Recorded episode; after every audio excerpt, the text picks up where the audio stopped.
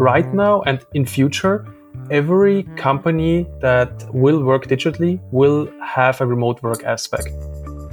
But for some reason in this situation, leadership is quick to think, oh, well, we're just moving from one office to the home office. Everything should be the same. And there couldn't be a bigger fallacy.